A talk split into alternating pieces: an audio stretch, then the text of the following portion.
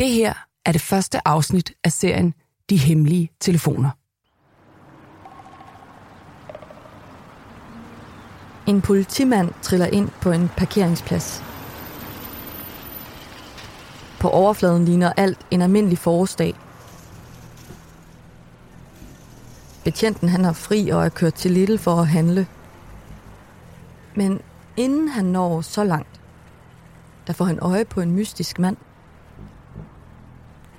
Manden han læner sig op af sin bil, mens han ser sig søgende omkring. Og på taget af bilen holder han en fyldt kokjoflaske. Kokjoflasken her minder betjenten om en skør gammel historie. Et tip, han fik engang, om at kriminelle bruger netop kakaomælk som hemmeligt signal, når de handler med narko. Så politimandens instinkt er vagt. Han bliver siddende i sin bil for at holde øje med den mystiske mand og kokjoen på taget af bilen. Det her er lidt pussy sammentræf mellem en betjent, der har fri, og en mulig narkodealer lyder måske som åbning på en lidt plat krimiroman. Men jeg ved noget, som ingen af mændene på parkeringspladsen vidste den dag. Mit navn er Helle Fusager, og det her er første afsnit i en serie, der handler om en af ordensmagtens største og mest kontroversielle operationer i europæisk historie. Så jeg kan huske den der fejring af det.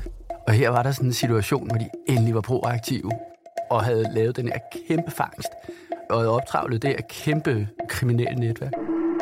En operation, der har skabt rystelser i underverdenen. Det første, jeg foretog mig, dengang jeg fandt ud af, at de andre var taget, det var så at sætte brænde telefonen. Og jubelråb hos politiet. Altså, jeg følte jo, at vi måske bagud 10-0 herude. Men nu står det i hvert fald 10-1. Jeg hører første gang om historien fra min kollega Frederik Kullær. Det var en historie, der havde en fli af teknologi, og derfor var jeg bare meget begejstret. Og var sådan, kæft mand, politiet er for vilde. Modsat Frederik er jeg lidt mere skeptisk. Måske fordi jeg har en fortid på Ekstrabladet og er vant til at kigge efter huller i osten. Min erfaring siger mig i hvert fald, at selv de største succeshistorier kan rumme både tvivl, gråzoner, svære dilemmaer, endda lovbrud. Altså alt det, man kan glemme eller overse i en glædesrus. Jeg tror ikke bare, du ser hullerne i osten. Jeg tror også, du kan lugte, at den måske stinker. Det er en vild historie, og måske har jeg bare krasset i overfladen. Med Frederik ombord undersøger vi, hvad der skjuler sig i historien om politiets måske største succeshistorie. Jamen, han er dømt for noget, han ikke har gjort. Det er påstanden herfra.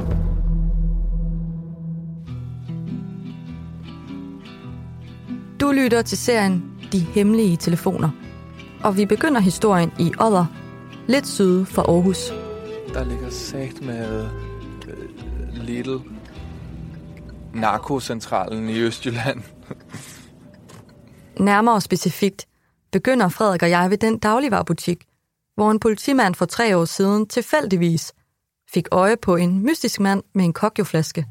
Men det, det er sjovt, ikke? Fordi hvis man nu selv forestiller sig, at man skulle altså, begå kriminalitet, Ja. så havde jeg ikke tænkt, at det her det ville være mit... Altså, det har jo ikke været mit første valg. ja. du har tænkt sådan en eller anden øde sted, ikke? Om Ja. natten. Ja, for der ikke var nogen mennesker her. Der kommer jo... Altså, hvor mange biler er der her? 50? Ja. Det er en stor parkeringsplads. Og det er også en meget større Little, end jeg havde regnet med. Jeg ved ikke, hvorfor jeg havde sådan en idé om, at det ville være en eller anden Little, der lå sådan uden for ådder ned til en eller anden motorvejsafkørsel eller et eller andet. Det er det ikke. Det er svært at forstå. Men lige her, blandt pensionister og børnefamilier, er der foregået en lyssky millionforretning. Og det er den, som en politimand altså ved et rent sammentræf bliver vidne til i foråret 2020. For i stedet for at gå ind og handle æg og tomater, bliver betjenten siddende i sin bil for at overvåge den mystiske mand kun 30 meter fra ham. Betjenten skriver mandens nummerplade ned. Og kort tid efter kører en ny og større bil ind over kantstenen. En hvid Renault Scenic. Bag rattet på den hvide Renault, der lige er svinget ind på parkeringspladsen, sidder en mand ved navn Brian Danielsen. Og ham her, Brian, han er meget vigtig. Han spiller nemlig en hovedrolle i den her sag fra Odder. Med sig i bilen har Brian to enorme brune hunde. Og han ser usøgnet ud, synes betjenten, der stadig holder øje i det skjulte. Brian, han har skægstubbe, er omkring 50 og har levbestøjsfarvede hår. Brian stiger ud af sin store bil, skråner over parkeringspladsen og rækker den mystiske mand med en kokjoflaske en lys bærepose. Nede i ligger noget firkantet, kan betjenten se. Noget på størrelse med en pakke havregryn. Men det er ikke havregryn, der ligger nede i posen. Det er hjemmelavet amfetamin. Der er bare et eller andet virkelig kontrastfyldt i den her helt almindelige, lidt random little, Ja, i en random lille by, ja, og så en amfetaminring. ja. Er det ikke rigtigt? Jo, jo, altså det er jo, det er jo Breaking Bad i Østjylland. Fuldstændig.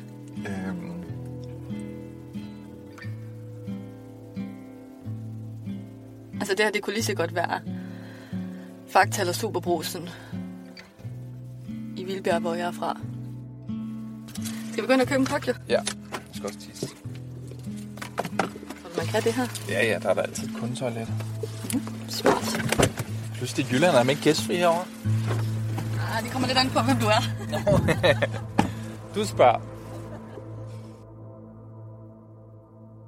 Igen og igen afleverer Brian Danielsen poser med flere kilo amfetamin til mænd med kokjoflasker. En af kunderne ankom i sin kærestes bil, en anden i taxa, mens en tredje kom kørende til parkeringspladsen på en motorcykel, forklædt med en lang lyshåret paryk. Det er i hvert fald, hvad politiet mener. Brian Danielsen er nemlig med i en amfetaminring.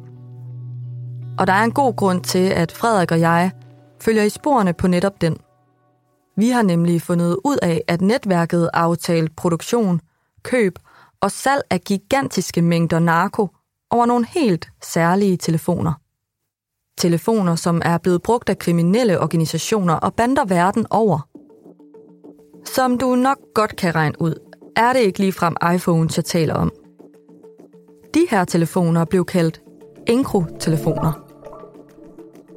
Og selvom de kostede omkring 15.000 kroner, så er det helt specielle ved dem, ironisk nok, at de nærmest ingenting kunne. how to use a regular smartphone and transform it into an encrypted phone because in this way you don't have to trust anyone For eksempel kunne Encro-telefonerne ikke ringe, og deres kamera, mikrofon og GPS virkede ikke. De var med vilje deaktiveret. Forestil dig det. En telefon, der koster en formue, men som nærmest ingenting kan. Udover altså lige én ting. For ejede man en Encro-telefon, fik man adgang til beskedtjenesten Encro-chat. we provide our clients with the most advanced hardware and software solutions in the field of encryption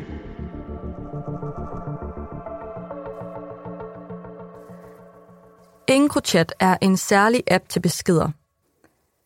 Det fungerer på mange måder ligesom en almindelig sms eller messenger på Facebook. Forskellen er bare, at EncroChat-beskeder er krypteret. Og det betyder, at afsender og modtager er sikker på, at ingen andre kan læse med. De hemmelige bagmænd bag EncroChat lovede nemlig deres kunder total anonymitet. Så da Brian Danielsen fik fingre i sådan en telefon her, kunne han skrive frit.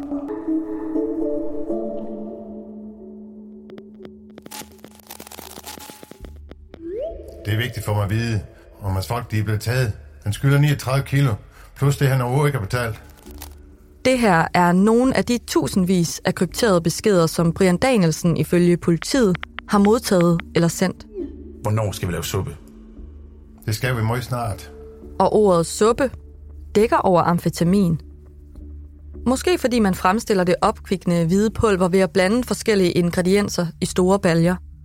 Altså, ligesom suppe. Tænker, vi laver suppe i weekend. Har vi poser? Jeg tror ikke, vi er nok, men jeg er ikke sikker. Skal jeg køre over og kigge? Bare tjek op på det senere. Vi laver vel to, eller skal vi lave tre? Står ekstrablad, der er mangel på cola og feta på grund af grænsekontrol.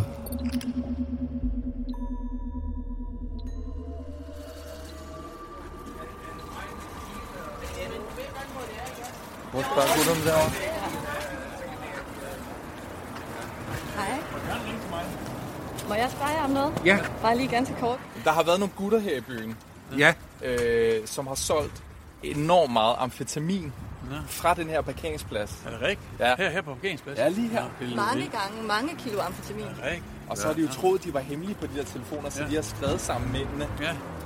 øh, uden rigtig at skjule, Ja. hvad de gik og lavede. Ja, så har man hørt noget igennem, igennem årene, ikke? Og rygter, og at uh, det var meget i byen. Men er det ikke sjovt at tænke på, at noget så kriminelt er foregået, så...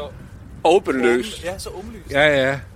Men jeg havde også tænkt på det, fordi uh, nu ved jeg ikke, hvem det, det var, men det var en, der står mange gange derovre uh, ved boksen. Ja. Ikke? Og, og det var lige omkring den tid, hvor det begyndte at, at komme frem. Ja. Altså, til ting. Jeg ved ikke, om det var det samme person eller, eller en anden. Ikke? Det er også stort. Okay. Det var i hvert fald nok der. til, at du tænkte, det var lidt mystisk. Ja, lige præcis. Der sker jo mystiske ting på parkeringspladsen foran Lille i Odder. Hvem skulle have troet det? Det lader til, at bestillingerne er væltet ind på Brian Danielsens Encro-telefon. Vi har to supper i morgen. Klokken 10. OK. Et stykke suppe klokken 13. Og husk koblet. Brian og hans folk må have følt sig uovervindelige. Suppe er fix og klar. Okay, fedt. Bare giv mig 10 kl. 12.30. Okay. Tjek. Tjek. Lidl. Hej ven. Kan det lade sig gøre det, som vi plejer at gøre? Ja, det kan det. Fem suppe. Hvornår, ven? Tirsdag. Husk kokjo. Kokjo, kl. 15 tirsdag. Klokken 15. Fem styks. Tirsdag, det er bekræftet, og husk kokjo. Verden over er kriminelle med inkotelefoner totalt ovenpå. De har en hemmelig, ubrydelig kanal. Og de skriver om alt fra narko og våbensalg til mor og menneskesmugling. De sender endda billeder til hinanden af pistoler, pengesedler og stoffer. Alt sammen helt uden bekymringer for, om politiet kan læse med. Og stopper politiet dem, har telefonerne en dødmandsknap, som destruerer alt indhold. Bare lige for en sikkerheds skyld. Politiet kan altså kun fantasere om, hvad der må gemme sig af sprængfarlige sager på de her mystiske telefoner. Men på et tidspunkt tager tingene en drejning. For det kan lyde lidt fluffy med krypterede beskeder. Men faktisk er det også super konkret. I en kæmpe hal i det østlige Frankrig, skjult bag en høj grøn mur og noget pigtrådshegn, står nogle servere med en masse ledninger og elektronik, der summer dagen lang. Serverne er dem, der forbinder verdens enkrobrugere på internettet og gør det muligt for dem at skrive til hinanden. Og på et tidspunkt opdager fransk politi lagerbygningen. Og det kan lyde absurd, men på en eller anden måde gør lige præcis telefonernes høje sikkerhed dem også sårbare. De bliver simpelthen for mistænkelige. Så der sættes en efterforskning i gang. Og så i januar 2020 sker der noget helt afgørende.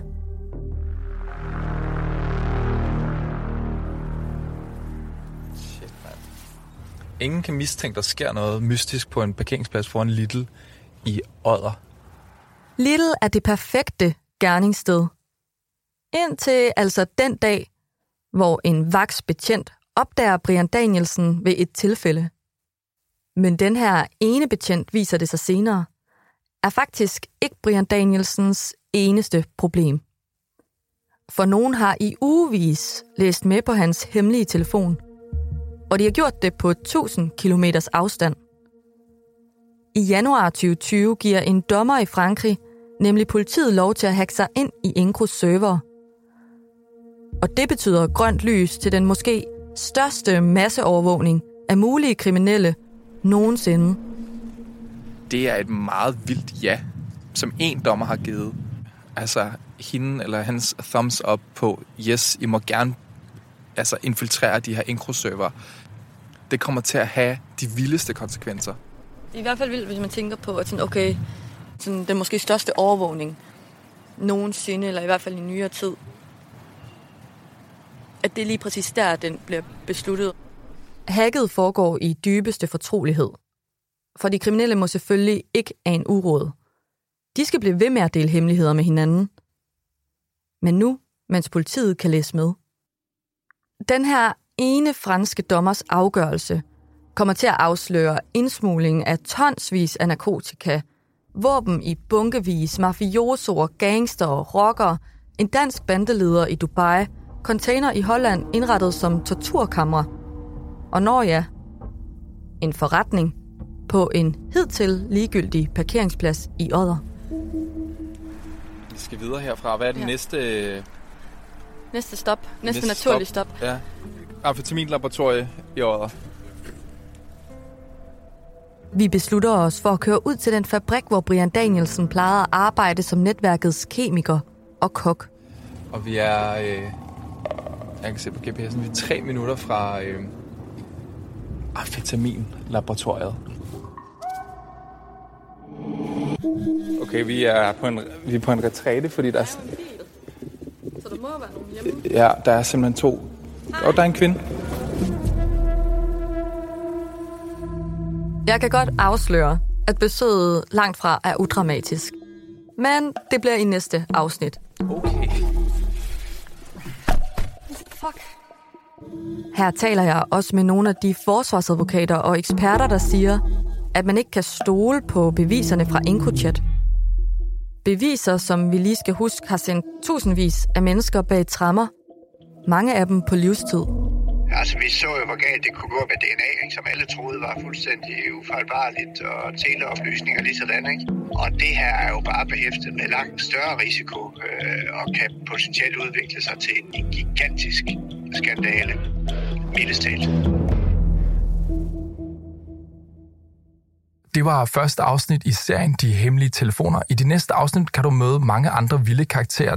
Vi kommer til at møde nogle narkohandlere, nogle forsvarsadvokater og en kemiprofessor i en kælder. Det går vildt for sig, og hvis du hører hele serien De Hemmelige Telefoner, så kan du altså høre dem allerede nu inde i Zetlands app.